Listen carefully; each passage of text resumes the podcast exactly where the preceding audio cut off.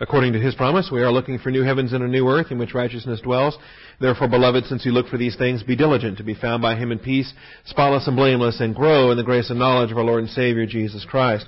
Our growth comes through the Scriptures. Join me, if you would, in Matthew chapter 27.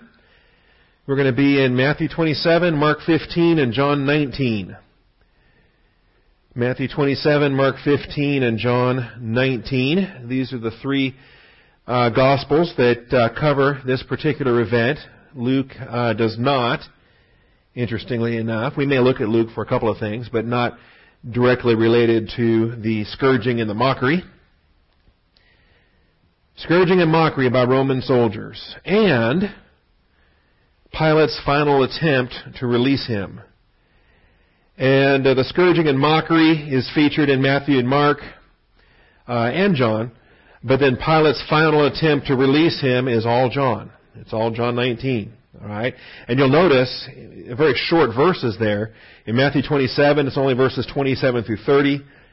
So you got four verses there. In Mark 15, it's 16 through 19. You got four verses there. But then in John 19, it's 1 through 15. Why is that so long?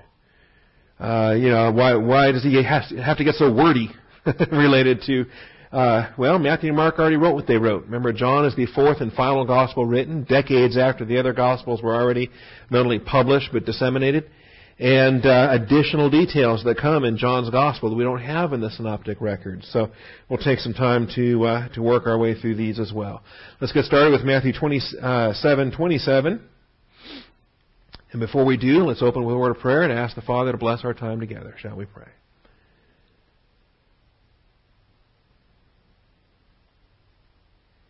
Heavenly Father, we do thank you for the truth of your word. We thank you that you are the God of truth. Your word is truth. We are your children. And uh, we worship you, Father, in spirit and in truth. We thank you, Father, that we have this uh, stability, this anchor, sure and steadfast, Father, that we can uh, rest confidently upon what you've revealed, Father. We're not tossed to and fro. We're not uh, drifting, as so many are in this world, where they they become imitators of Pontius Pilate, Father. They throw up their hands and say, What is truth? Father, we uh, rejoice that you have made your will known, and we submit to you now at this time, setting aside distractions, asking, Father, for humility, asking, Father, that you would make clear what it is that we need to live and glorify your Son. And we thank you in his most precious and holy name. Amen. All righty. Soldiers of the, uh, the soldiers of the governor. This is verse 27. Then the soldiers of the governor took Jesus into the praetorium and gathered round the whole Roman cohort around him. And they stripped him and put a scarlet robe on him. Now, the context for this follows the trials. Uh, you'll notice uh, at the end of uh, this final section here, when Pilate saw, verse 24, when Pilate saw what he's accomplishing nothing, but rather that a riot was starting, he took water, washed his hands in front of the crowd, saying, I am innocent of this man's blood. See to that yourselves. And all the people uh, said, His blood be on us and on our children. They're going to regret those words. Those words are going to come to fruition in uh, 70 AD, and they will face a uh, national destruction and tremendous wrath. Then he released Barabbas for them, but after having Jesus scourged, he handed him over to be crucified. All right? And so really, I would want to uh, change my slide from 27 through 30 and make it 26 through 30 because this scourging serves as a prologue. It serves as a uh, preview for what follows. And you'll see that under point 1. So after having Jesus scourged, he handed him over to be crucified. Then the mockery of the soldiers and the things of what they're going to do here. The soldiers of the governor took Jesus into the praetorium, gathered the whole cohort around him. They stripped him, put a scarlet robe on him, and after twisting together a crown of thorns, they put it on his head and a reed in his right hand, and they knelt down before him and mocked him, saying, Hail, King of the Jews! They spat on him, took the reed, and began to beat him on the head. And after they had mocked him, they took the scarlet robe off of him, put his own garments back on him, and led him away to be crucified. And then we get into the uh, crucifixion itself. Uh, Siren of uh, Cyrene, Simon of Cyrene here, who helps carry the cross, and uh, the place of a skull, and all the details of what follows. That's we've got to save that for later episodes. All right, that's Matthew's record. All right, and so a couple of details here before we specify a few things. Pilate's not seen again after verse 26. All right. He uh, makes his final attempt. He washes his hands and he releases Barabbas, has Jesus scourged, and hands him over. In the Matthew record, we never see Pilate again. Okay, at least not uh, in this the context of this uh, judgment, in the context of this um, uh, uh, of this uh, scourging or this beating or these the mockeries and the insults and so forth. Okay, now let's go over to Mark. Mark 15.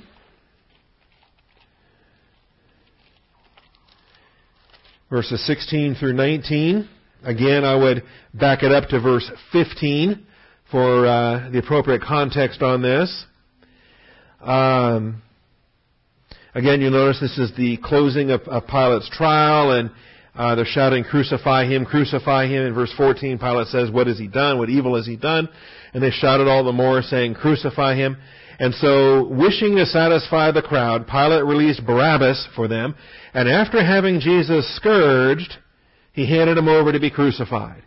Almost word for word, very similar language. So Pilate concludes his trial. He has Jesus scourged, and it appears to be right there in his viewing, and then he hands him over to be crucified. The handoff takes place after the scourging, and this is consistent both in Matthew and in Mark. It's also a pretty brief reference, you'll notice. Just a single word, he had, had him scourged and handed him over. And then you've got these verses that follow with respect to the crown of thorns and the robe and the mocking and the spitting and the slapping in the face. Things that are actually not as bad as the scourging when it comes right down to it. So the soldiers took him away to the palace, that is the praetorium, and they called together the whole cohort, and they dressed him up in, in purple. After twisting a crown of thorns, they put it on him, and they began to acclaim him, Hail, King of the Jews! And they kept beating his head with a reed and spitting on him, and kneeling and bowing before him.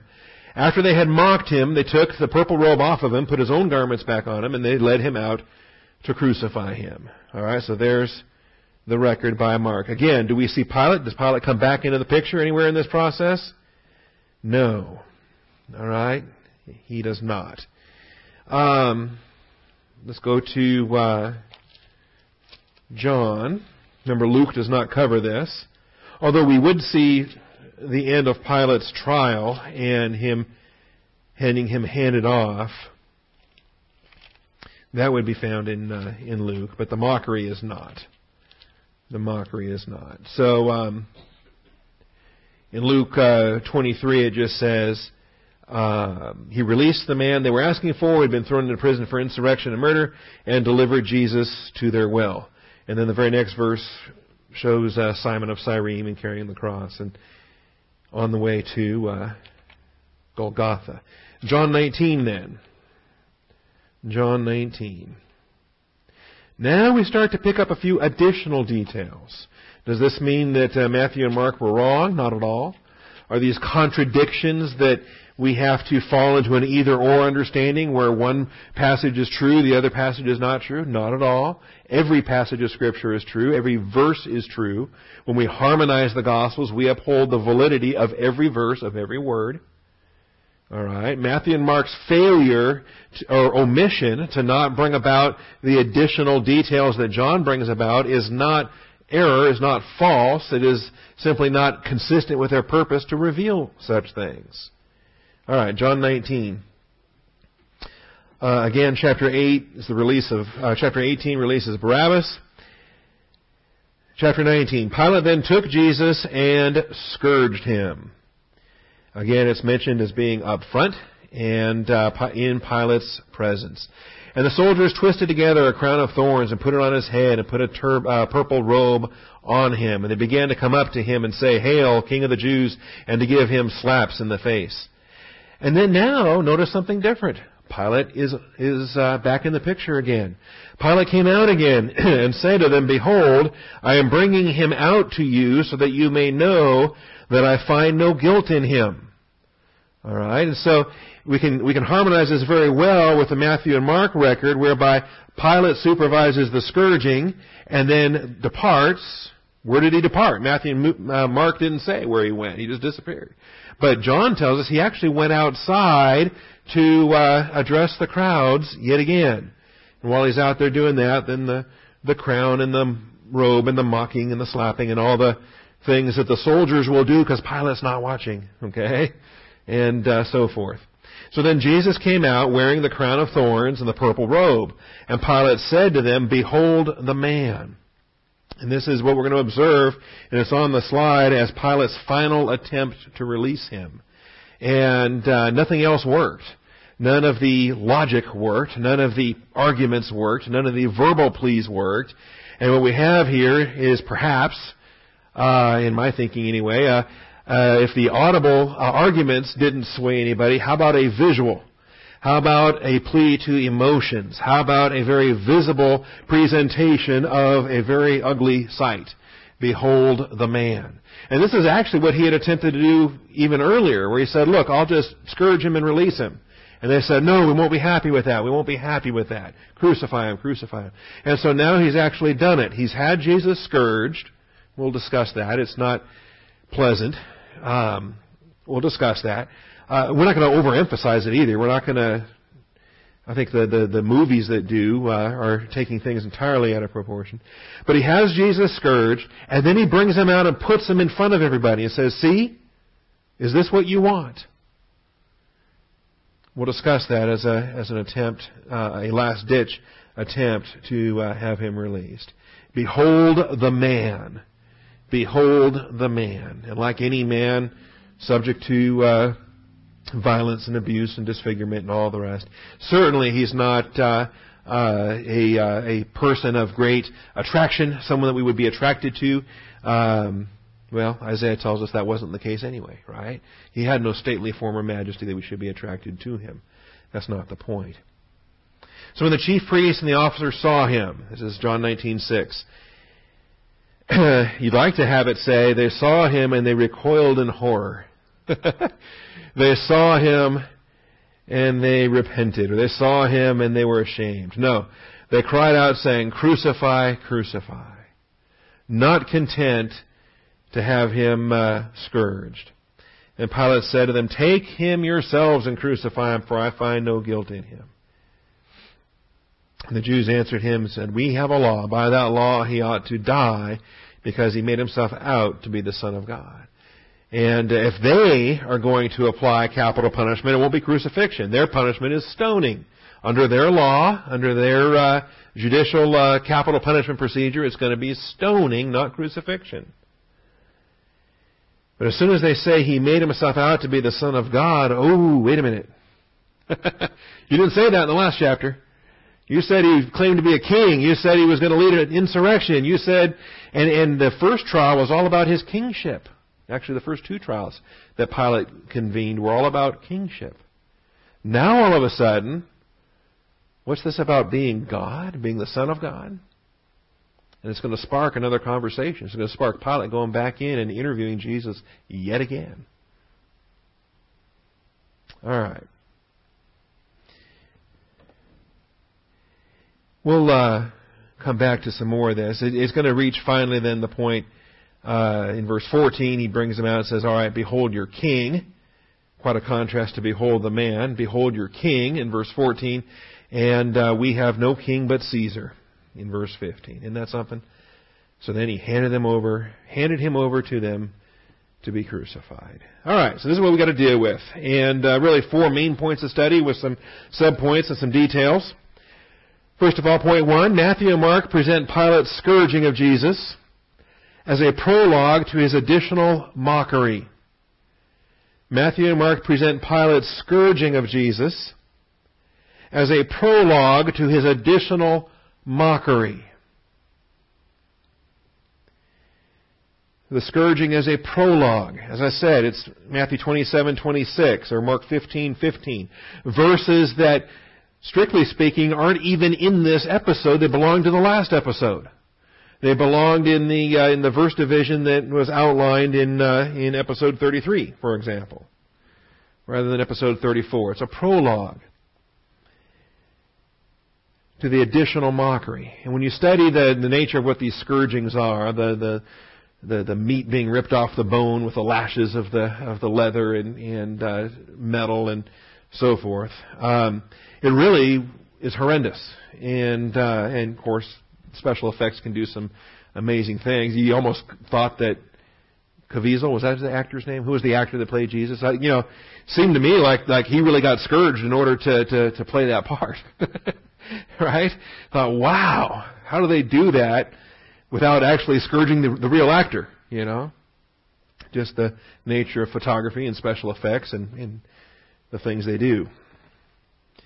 Um, but to me, that is the most painful part. That is the most, you know, being spit, being slapped, putting a crown of thorns. I imagine that hurt. The crown of thorns pressed into the skull. Um, uh, you know, of course, even that we're we're we're reading between the lines, right? Did, did, did any of these verses say pressed into his skull? It just said crown of thorns. All right. So we, we, we try to add a little bit of a vivid vividness to it. Okay, maybe it was pressed into his skull. Sure. But after being scourged, would he even have, even feel that anymore? I mean, is he already, is his nervous system already overwhelmed with all the, the rest of the anguish and the agony? Certainly the slaps, the spitting, the, the uh, slaps by the reed, things of that nature. The purple robe, the hail king of the Jews, the mockery, and the aspects there. Does that seem like a letdown? Does that seem like after the scourging, the scourging was worse than the mockery? Okay? And we might think that. I think that. Oh, maybe I'm alone in this. Um, but it's, it's, it's interesting that this is the order that it's presented in. And I think it's quite telling. I think it's quite telling because who's motivating all this? Satan's motivating all this. Right? And what, you know, if a man's been scourged, you're going to add the insult to injury? Is that what you're doing? Okay? and uh, and all the mockery and all of that. I mean, it only there's, there's no reason for it, so why do it? What, what, what do the soldiers get out of it? What, what, what little thrill or charge do they get out of it? All right. The only uh, the only thing feasible is that it's actually inspired, related to what the adversary himself is desiring to accomplish, and part of the uh, um, part of the nature of satanic dissatisfaction is it's never enough to simply win. It's never enough to get your way. But then after you've gotten your way, what do you want to do beyond that? Gloat, taunt, diminish, show how small you are by the uh, insults to pride and all the rest of this. You know, um, if, if Jesus had Satan's pride, yeah, I expect this would have been pretty tough for him to go through. But since Jesus has ultimate humility, uh, I don't think the, the purple robe or the mocking or the spitting, I don't think that bothered Jesus in the slightest. All right? We better ask ourselves this. I think there's a lot of a lot of things, and we we teach our children this. You know, okay, they're teasing you. So what? All right, the mockery. So what? Mockery only works if you have a pride issue that feeds off of it. Okay, if you have humility, you can pray for those who persecute you. You can love your enemies and pray for those who persecute you. And you count it all joy when, when men insult you and falsely say all kinds of evil against you. Mockery loses power at that point unless you have pride. Mockery only has power when you have pride. So there's some different things that we can see here, but the scourging is a prologue, and that I find to be remarkable. A prologue to the mockery. Now, Matthew and Mark use a very particular term, different than the, the general term that's found in John. So we can take a look at these as well. Uh, Matthew and Mark both use um, which is not even Greek. It's a loan word from Latin. Uh, Matthew and Mark both use phragelloo. P-H-R-A-G-E-L-L-O-O. Phragelloo. And it's, uh, it comes from the Latin flagellum is the Latin expression uh, referencing the uh, the uh, scourging. We saw some of these, by the way, if you were with us in the Corinthians series, Second Corinthians, because five times Paul received from the Jews 39 lashes. All right, and plus he also three times he was he received the rod. We had the the catalog of of uh, hardships that Paul went through, and at that time I showed you the difference between a scourging and a flogging. All right, and the difference that the, the Latins, the Romans had different terms depending on whether it was a metal chain, whether it was a leather whip, whether it was uh, uh, it had the the metal spikes, and so forth. The Latins had all different terms for all of that. Well, this is uh, the harshest one imaginable in the sense of the flagellum in Latin. The flagello is the verb. 5417 is the Strong's Concordance number. One of those Strong's Concordance numbers is wrong. They're not both the same. Uh, 5417, I think 5416 perhaps. I'll look that up and fix the slide for next week. Uh, but this is the only place where the verb occurs. The noun occurs in John chapter 2 when Jesus makes one of these and starts flipping over tables in the temple. Jesus makes a flagellon of cords. He takes a bunch of cords and he puts them together in a flagellon. I'm sorry, fragellon. P-H-R. In Latin it's F-L. But P-H-R, A-G-E-L-L-I-O-N, a fragellon is only used once in the New Testament, and that's the one that Jesus made when he um, when he drove out the money changers in John two fifteen. All right, now they're only used here in the New Testament, and never used in the Septuagint, never used in the Church Fathers. Pretty unique terminology, and I think the uh, the uh, small uh, usages indicates really we shouldn't put a huge emphasis on it, right? Do you put a, a massive emphasis on something that barely shows up anywhere in the Bible? Why is it when Hollywood wants to portray this that they want to portray the gruesome? I went back and I checked uh, the other day, and uh, the the Passion of the Christ. I don't want to pick on just one movie because they all do this. All right, but for example, The Passion of the Christ is two hours long. It's 120 minutes. A full 10% of that movie, 12 minutes, was the scourging. Right? And all the gory detail of meat ripped off the bone and so forth. Um, why? You come away with the impression that it's the physical suffering that somehow meant something? What did the physical suffering accomplish? Is that what saved me? Only if I'm going to misapply, by his wounds I'm healed. Okay? By his stripes I am healed. Now that is a prophecy and that is a reality, but let's not misapply it to the Roman scourging. I'll show you what I mean as we get to Isaiah 53. So let's not uh, put an undue emphasis on uh, on things. I wonder if uh, uh on a certain level if uh, this was in fact a, uh, a murder attempt, Satan would have been very happy if he could have killed him with a scourging. See? And obviously, what would, our, what would have happened to our atonement if Jesus would have died before he got to the cross? So it's not a, a bad strategy on Satan's part to try to kill Jesus before he can get to the cross. All right.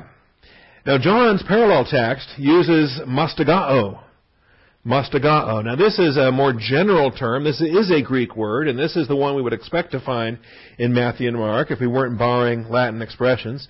Uh, mastigoo uh, applies to whipping. All right, any kind of whipping, not necessarily uh, a, a, multiple threaded flail that has, you know, um, whatever. Uh, it could be a single a single whip, a single lash, or multiple lashes. It's just a generic term for whipping. Mastigoo, M-A-S-T-I-G-O-O. A couple of our o verbs that uh, you don't get in first year Greek. The omicron omega endings. Mastigoo. Number 3146 has seven New Testament uses. And um, not all of them are here. We'll take a look at these. Beyond the New Testament, it has 30 Septuagint uses, including Proverbs 3.12, one that's significant because that's the one that's quoted in Hebrews that we'll look at when we look at Hebrews 12:6. One that hopefully will become very particular for you and for me. Because one thing we want to walk away from today, when you walk out of here on this fine rainy day, is not so much that Jesus got whipped, but you get whipped. I get whipped. God the Father whips us because He loves us. And there's an application to this that we better start understanding, and if we don't, we're going to get more of it. All right? And we're going to get enough of it anyway, uh, but we ought to embrace that which He gives us and learn from it so that hopefully um, we don't need the next round uh, to learn from that. Four times the Apostolic Fathers. including one that I think is significant because it quotes Proverbs 3:12. Hundreds of classical uses. You read secular Greek and Homer and Iliad. There's there's a lot of whipping that goes on in the in the ancient world. We also have the noun mastix. Mastix, number 3148. That has six New Testament uses, and uh, and a shortened verb, kind of an abbreviated verb, uh, mastizo, has one use, and I think it's just a lazy form of mastigoo, to be honest. Uh, but mastizo is uh, finds itself in uh, Acts 22:25, and so this is the root family that we would include in uh, in our word study. So let's take a look at some of these. Uh, we should be familiar, I hope, with uh, the bulk of them. Matthew 10:17. Matthew 10:17 as the Lord sends his disciples out two by two.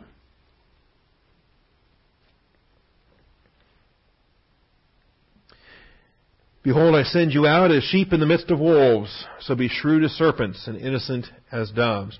But beware of men.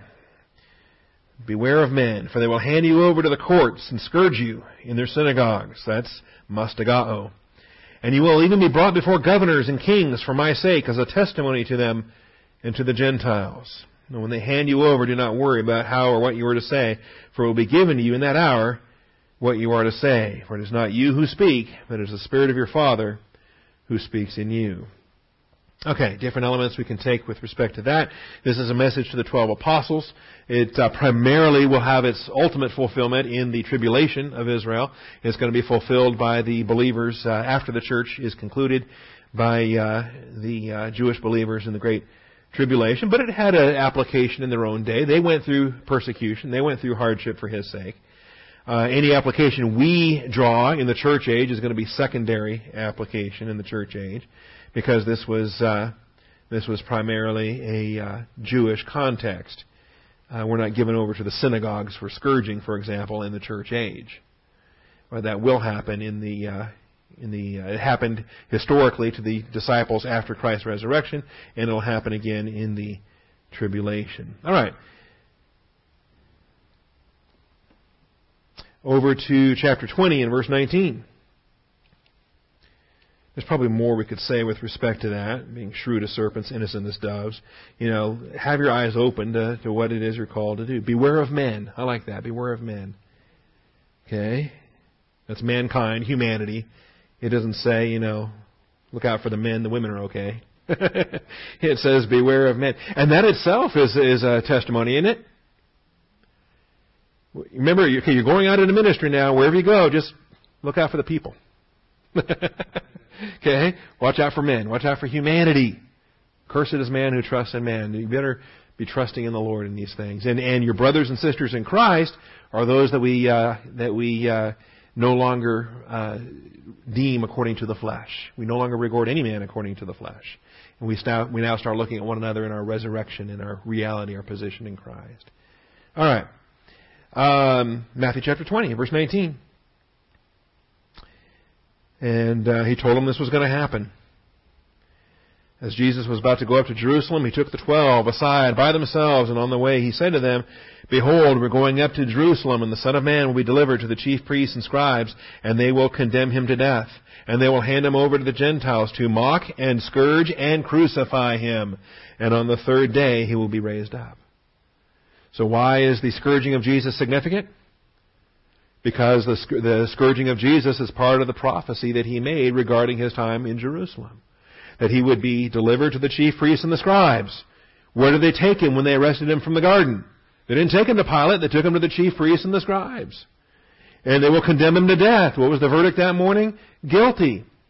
And then what did they do?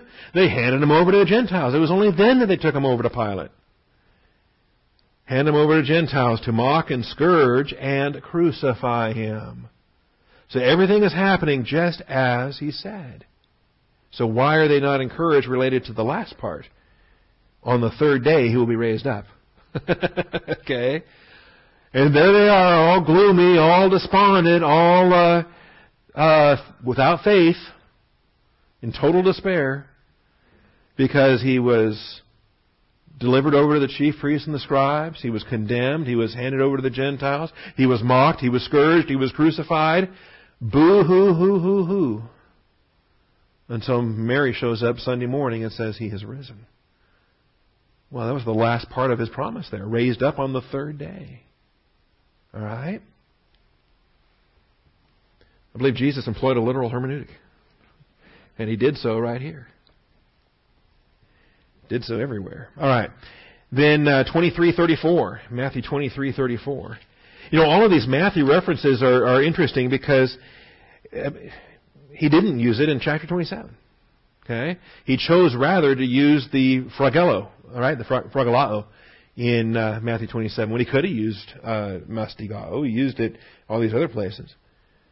All right, um, Matthew 23:34. Therefore, behold, I'm sending you prophets and wise men and scribes. Some of them you will kill and crucify. Some of them you will scourge in your synagogues, persecute from city to city. Again, application, great tribulation. This is uh, eschatological for Israel in preparing them for the coming of the Son of Man.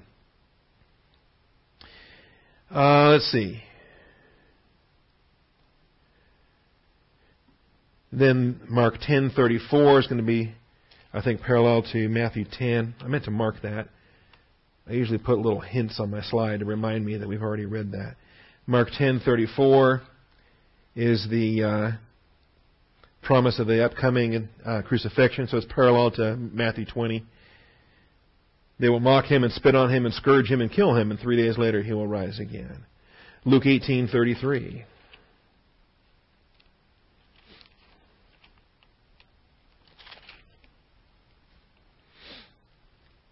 Again, the prophecy. He will be handed over to the Gentiles, will be mocked and mistreated and spit upon. After they have scourged him, they will kill him, and on the third day he will rise again. John 19:1 is our passage today.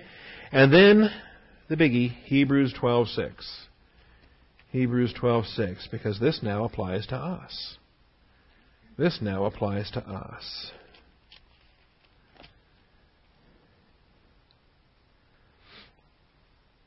Now,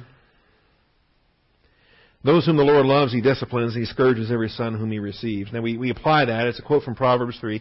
It does apply to us. It applies to believers in every stewardship, believers in every age. But now let's back up a little bit and examine ourselves and say, well, wait a minute. Is there a bigger picture of what's happening in Hebrews 12:6 besides us? Can we view that verse from a focal point of considering Jesus Christ?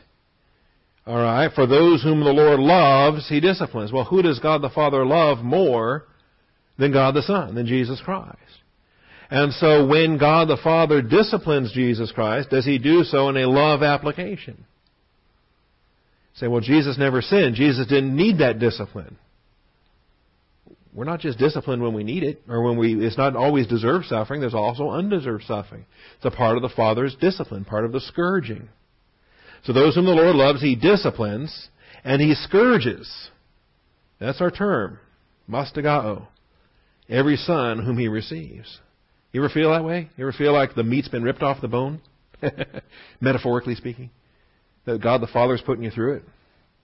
Just make sure when He's putting you through it that it's undeserved suffering. Okay? Much more rewardable. Deserved suffering, you still got to take it, but it doesn't give the same glory to God that the undeserved suffering does. So as we look and we back up a little bit here, we see that this whole chapter is all about Christ, fixing our eyes on Jesus, the author and perfecter of faith, who for the joy set before him endured the cross, despising the shame, the mockery. Did that bother him at all? The purple robe, the spitting, the slap, the bowing, Hail King of the Jews. Did that, did that bother him at all? No, it says he despised the shame. Despising. He valued it as worthless. We've done word studies on that before. Valued it as worthless and sat down at the right hand of the throne of God. So consider him who endured such hostility by sinners against himself that you will not grow weary and lose heart. So it's all about the Lord as our example and what the Father put him through. So now, these are some of the concepts I want us to start chewing on because I think we do a good job. Ethel, before class started, before the recording got going, um, Ethel mentioned, uh, you know, the, the, the, the, blessings of being able to understand that Jesus was crucified, uh, crucified according to the predetermined plan and foreknowledge of God. That God the Father is the one who sacrificed His Son. As Abraham was willing to sacrifice Isaac, the Father sacrificed Jesus Christ. And that's the entire point. The Father sacrificed Jesus Christ. And there was a Roman component, there was a Jewish component, there was a satanic component, there was um, a Bolander component, because, you know, I was, I'm a sinner. Um, we all deserve what he endured, right? But now, can we take this concept? We understand his death was substitutionary. But now let's also say, well, what about Gethsemane? Who was doing that to Jesus there? What about uh, the judgment seat we're going to see here? What about the beating and the mocking? Was that only the Romans doing that, or was the Father also doing that? Was there a component to God the Father enforcing that humility on His Son? And the more we chew on it, the more we see that working, that humility working, I think we'll see really what Isaiah 53 is spelling out. That the Father was pleased to crush him. That God the Father uh, uh, observed every single step of the way. That these aren't just incidental things that happen along the way. All right? So, anyway, give that some thought as we chew on that. Mastigoo is, uh, as again, it's a fairly common term, 30 times in the Septuagint, including the Proverbs 3:12 use, the one that's uh, quoted in uh, Hebrews 12:6. Four times in the Apostolic Fathers, including First Clement, and I went ahead and created a link to this so that I won't have the problem I had last week in trying to figure out how to open First Clement.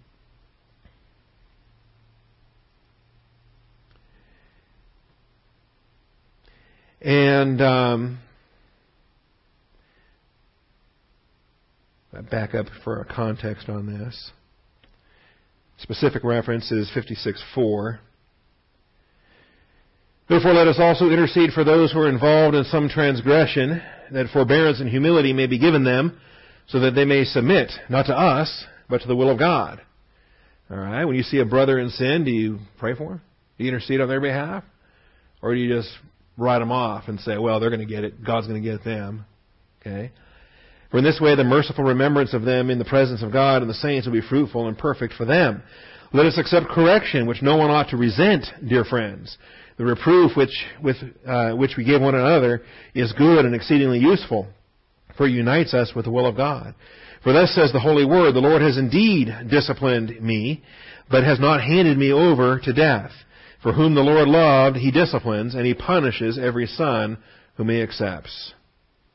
And it goes on for additional application. Anyway, this is not scripture, by the way. This is church fathers. This is Clement writing to Corinth, the same Corinth that Paul wrote to in two epistles. This is now Clement writing to the Corinthians with uh, an application as it comes from uh, Hebrews 12:6. When God the Father disciplines us, it's for our blessing. We need to submit to it. We need to appreciate it. We need to be thankful that He loves us enough to do so. What child is there that's without discipline? The scripture answers that also. The child that the father doesn't love. The, the, the bastard. You're all illegitimate children. Okay? And uh, if, if we can somehow put ourselves in a, back in a culture that uh, actually holds bastardy to be something shameful, um, then maybe the full impact of, of that that that passage will will hit us in such a way. No, we should rejoice in our fatherly discipline. It shows that we're legitimate. It shows that He acknowledges us. He claims us. He doesn't tolerate our um, besmirching of His name. We can come to appreciate that as well. All right, the mastix, the noun, is used in Hebrews 11:36 and Acts 22:24, and the verb mastizo also is in Acts 22, the very next verse, 25. So two more passages. Hebrews 11:36 and then Acts 22. We'll uh, we'll wrap this up. Hebrews 11:36 talking about these great heroes from the Old Testament, men and women of whom the world is not worthy. Um, look what they went through. By faith they conquered kingdoms, performed acts of righteousness, obtained promises, shut the mouths of lions, quenched the power of fire, escaped the edge of the sword, from weakness were made strong, became mighty in war, put foreign armies to flight. Women received back their dead by resurrection, and others were tortured, not accepting their release, so they might obtain a better resurrection. And others experienced mockings and scourgings, yes, also chains and imprisonment. They were stoned, they were sawn in two. That was the legend about uh, Isaiah, the prophet Isaiah. Uh, they were tempted, they were put to death with a sword, they went about in sheepskins and goatskins, being destitute, afflicted, ill treated, men of whom the world was not worthy, wandering in deserts and mountains and caves and holes in the ground. And yet you and I expect this nice, easy, cushy prosperity theology lifestyle, right? Uh, and, you know, hardship for us is um, it's raining this morning, and my convertible top is not as waterproof as it used to be. In all honesty, it never really was all that great. Um, and 14 years later, it's uh, you get a little, little, little dripped on in the rain. And I know I'm suffering for Jesus. We're just so uh, we got such hardships in uh, in the Christian way of life.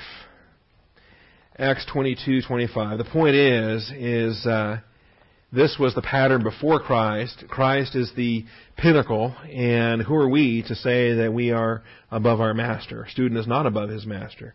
And if he was so treated, then so too will we? Why do I deserve to not receive that kind of treatment? Acts 22, verses 24 and 25, we'll see both the noun and the verb here. And um, one of Paul's multiple defenses here. Uh, verse 22 says, They listened to him up to this statement, and then they raised their voices and said, Away with such a fellow from the earth, for he should not be allowed to live. All right. As soon as he said, uh, "Go, for I will send you far away to the Gentiles," tragic. Gentiles. Away with such a fellow from the earth, for he should not be allowed to live. And they were crying and throwing off their cloaks, tossing dust in the air. And the commander ordered him to be brought into the barracks, stating that he should be examined by scourging, so that he might find out the reason why they were shouting against him that way. And when they stretched him out with thongs, Paul said to the centurion who was standing by, is it lawful for you to scourge a man who is a Roman and uncondemned? Uh oh. okay. And now the uh, centurion here is going to exercise more caution. All right. So this is what we're looking at. Now, point C. The Roman scourging should not be viewed as the fulfillment of Isaiah 53:5. And we're going to look at this here. Fact, I think we'll probably spend the rest of this hour in Isaiah 53. The Roman scourging should not be viewed as the fulfillment of Isaiah 53:5. It was a physical preparation for the spiritual scourging God the Father would effect upon his Son. It was a physical preparation for the spiritual scourging God the Father would effect upon his Son.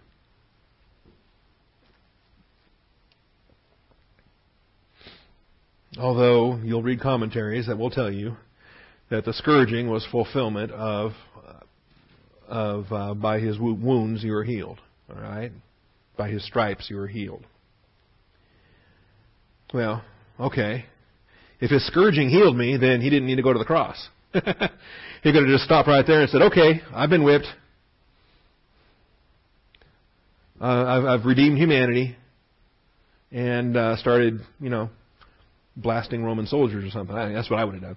But okay, so join me in Isaiah 53. Instead, he continues to pray, Father, hold it not against them. They know not what they do. All right, Isaiah 53:5 has four lines of poetry, the final portion of which does say, By his scourging we are healed. By his scourging we are healed. And so if I rip that out of the entire context of, of one fourth of verse 5, or if I rip it out of its larger context of chapter 53 as a whole, then I might be tempted to build a doctrine on by his scourging we are healed. But I can't do that. It's not right to do that. We got to understand how this scourging fits into the remainder of what this chapter is teaching. Because notice, he was pierced for our transgressions. It starts with pierced and then crushed, and then chastening, and then scourging. There are a, a multitude of verbs that are applied here by God the Father on God the Son. And so we need to understand everything that's taken place on this night. From, from the moment the betrayer went out to, and Jesus said, What you do, do quickly, to the closing of the door and the, the upper room discourse and all of the great prophetic messages that were uh, given at that point, to the arrest, to the prayer in the garden, to the anguish of his soul in the garden. It's a part of this verse. He said, My soul is anguished to the point of death. And he hadn't even seen a Roman guard yet. That was in the Garden of Gethsemane. What was happening? God the Father was already working on his Son, assigning the guilt, assigning the wrath, assigning the punishment, deserved and undeserved, even before he was on a cross. And this includes the scourging. All right. So who has believed our message? To whom has the arm of the Lord been revealed? He grew up before him like a tender shoot, like a root out of parched ground. And so we see, I mean, we got a, a panorama in this chapter, right? We have uh, his birth, his childhood. He didn't he didn't just manifest on the earth as an adult man on a war horse, start killing everybody and conquering. He actually was birthed. He had to grow up as a tender shoot, like a root out of parched ground. He has no stately form or majesty that we should look upon him, nor appearance that we should be attracted to him. And uh, as I referenced this a little bit ago when I was talking about Pilate's last ditch effort to maybe shock the mob into relenting. That maybe the, the gruesome side of a of a post scourging um, and mocked uh, king dressed in the crown of thorns and the robe and all of that, maybe that visual would just shock them. All right? It didn't. And honestly, most often it doesn't. Sometimes it's remarkable what we're no longer shocked by when we're so deep into our sin. We're so deep into our sin. Things that would normally shock us don't shock us anymore because we've slid that deep into the ugliness of what we're doing. So he was despised and forsaken of men. Despised and forsaken of men. A man of sorrows and acquainted with grief. Now, when did this process happen? Okay. This actually was building for the weeks and the months leading up to the Passion Week. It includes the Passion Week. It includes the very night in which he's betrayed, despised and forsaken. Even his closest disciples fled. Like one from whom men hide their face, despised and we did not esteem him. Again, Pilate puts him forward and says, Behold the man. Crucify him, crucify him. Surely our griefs he himself bore, and our sorrows he carried. Now, uh, you end up doing a ton of vocabulary studies here with respect to um, griefs, okay, sorrows, transgressions, iniquities, and all of it is being imputed to Jesus Christ. You have to start to decide when was the sorrow imputed? When was the sickness imputed? When was the sin imputed? When was the iniquity imputed? Was, was all of it imputed on the cross? Was that before the darkness fell or after the darkness fell? All right. And uh, was some of it before the cross? And I've already given some of this away because we taught Gethsemane.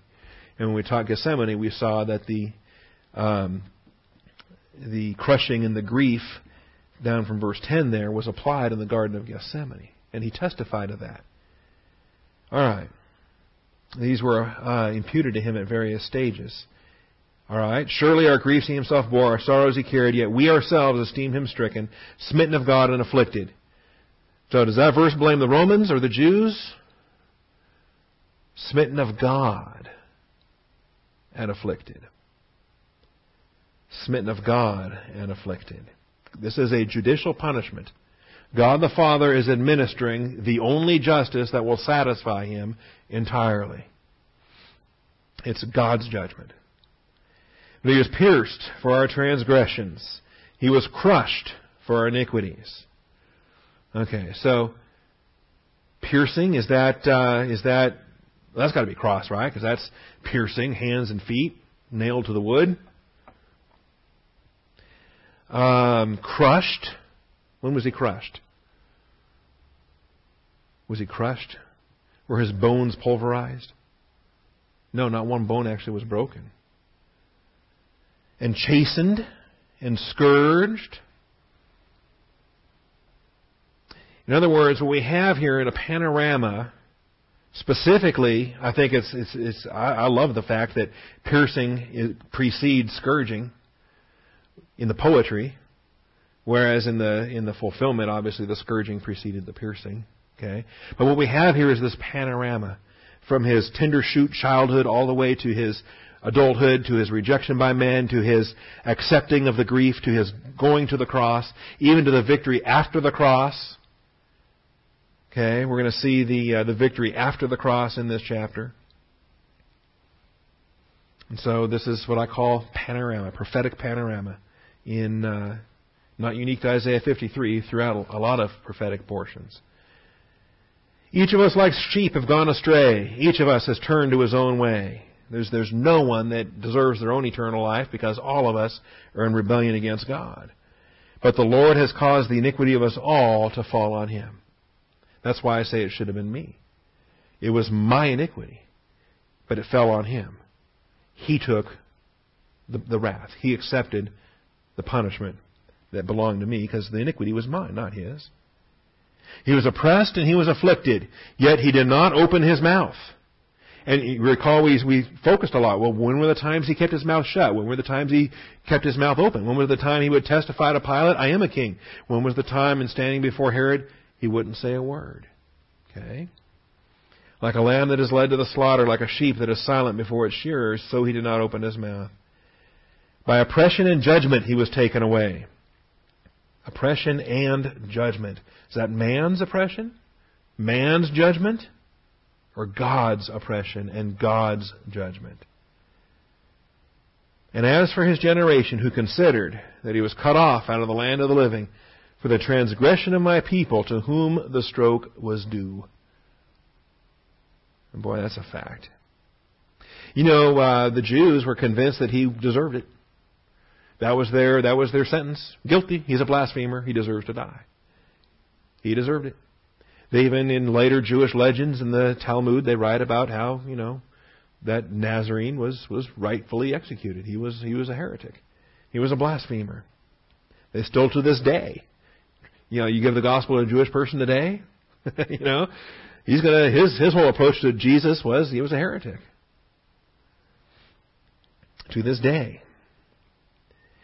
That's why uh, the, the the revival that's going to happen after the rapture, when they look upon Him whom they pierced. That's why the faith of the of the 144,000 that do come to Christ, they they place their faith in the Christ whom they crucified. Becomes uh, very significant. His grave was assigned with the wicked men. You see, the panorama continues. Now we're up to his burial. His grave was assigned with wicked men, yet he was with a rich man in his death crucified between two thieves. Those are the wicked men and the rich man, uh, Joseph of Arimathea, who uh, donates the, uh, who actually accomplishes the, the burial activity. Because he had done no violence, nor was there any deceit in his mouth. But, and again, just so that the readers of Isaiah don't lose the emphasis, here it is again. Yahweh was pleased to crush him. There's that crushing again. Is this uh, a physical crushing? Is this bones through a. No, this is a spiritual crushing. Putting him to grief. Putting him to grief.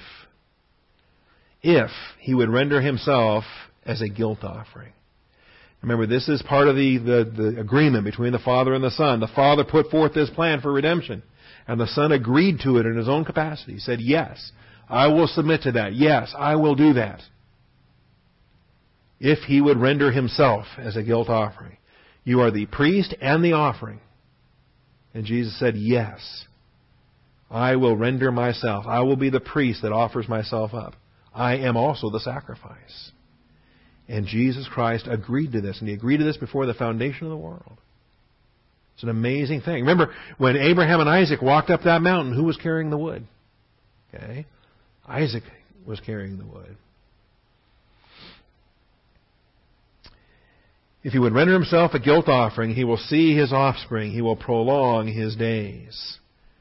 Wow. Children of God the Son? He will see his offspring. He will prolong his days. Okay, so death is not the end.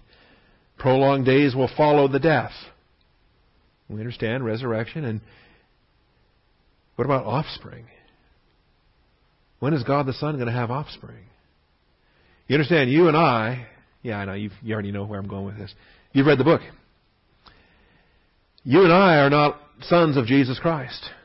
You and I are sons of God the Father. We're brothers of Jesus Christ and sisters, right? Sons and daughters of God the Father, brothers and sisters of Jesus Christ. But Jesus Christ has work to do coming up in which he will fulfill his function as the everlasting Father. Wonderful, uh, wonderful counselor, Prince of Peace, everlasting Father. All right. When will Jesus Christ have sons? It's in the new heavens and new earth. It's a thousand generations of those who love him. And he will identify as their, they will be my, uh, their children. I will be their father. Anyway. Um, he will see his offspring. He will prolong his days. And the good pleasure of the Lord will prosper in his hand. The good pleasure of the Lord will prosper in his hand. So many people assign that to the millennium, and yet the millennium is not an age of blessing. The millennium is a thousand years of, of uh, you know what's in his hand there? The rod of iron is what's in his hand there, not the good pleasure of Yahweh. The rod of iron is in his hand. He rules the Gentiles with that rod of iron for the thousand year millennium. But the thousand generation fullness of time is when the good pleasure of Yahweh prospers in his hand. Notice now, as a result of the anguish of his soul, as a result of the anguish of his soul. And this is what was developed in Gethsemane. This is what he accepted in Gethsemane. As a result of the anguish of his soul, he will see it and be satisfied. By his knowledge, the righteous one, my servant, will justify the many as he will bear their iniquities. We know, we've, we've been taught the doctrine of propitiation. We've been taught that the Father was satisfied. We've been taught that Jesus Christ's spiritual death on the cross satisfied the Father's righteous demands. And, and for most of my life, I just believed that because it was. Yes, I believe it. It's so. Propitiation for my sins, not mine only, but also those of the whole world. The Father was satisfied. But here's a verse that tells me why the Father was satisfied. And it's not just because the Father said so. It's not just because uh, Christ did it and the Father was satisfied. Well, why was the Father satisfied? And it's spelled out for us here as a result of the anguish of his soul. It's a consequence of the soul anguish.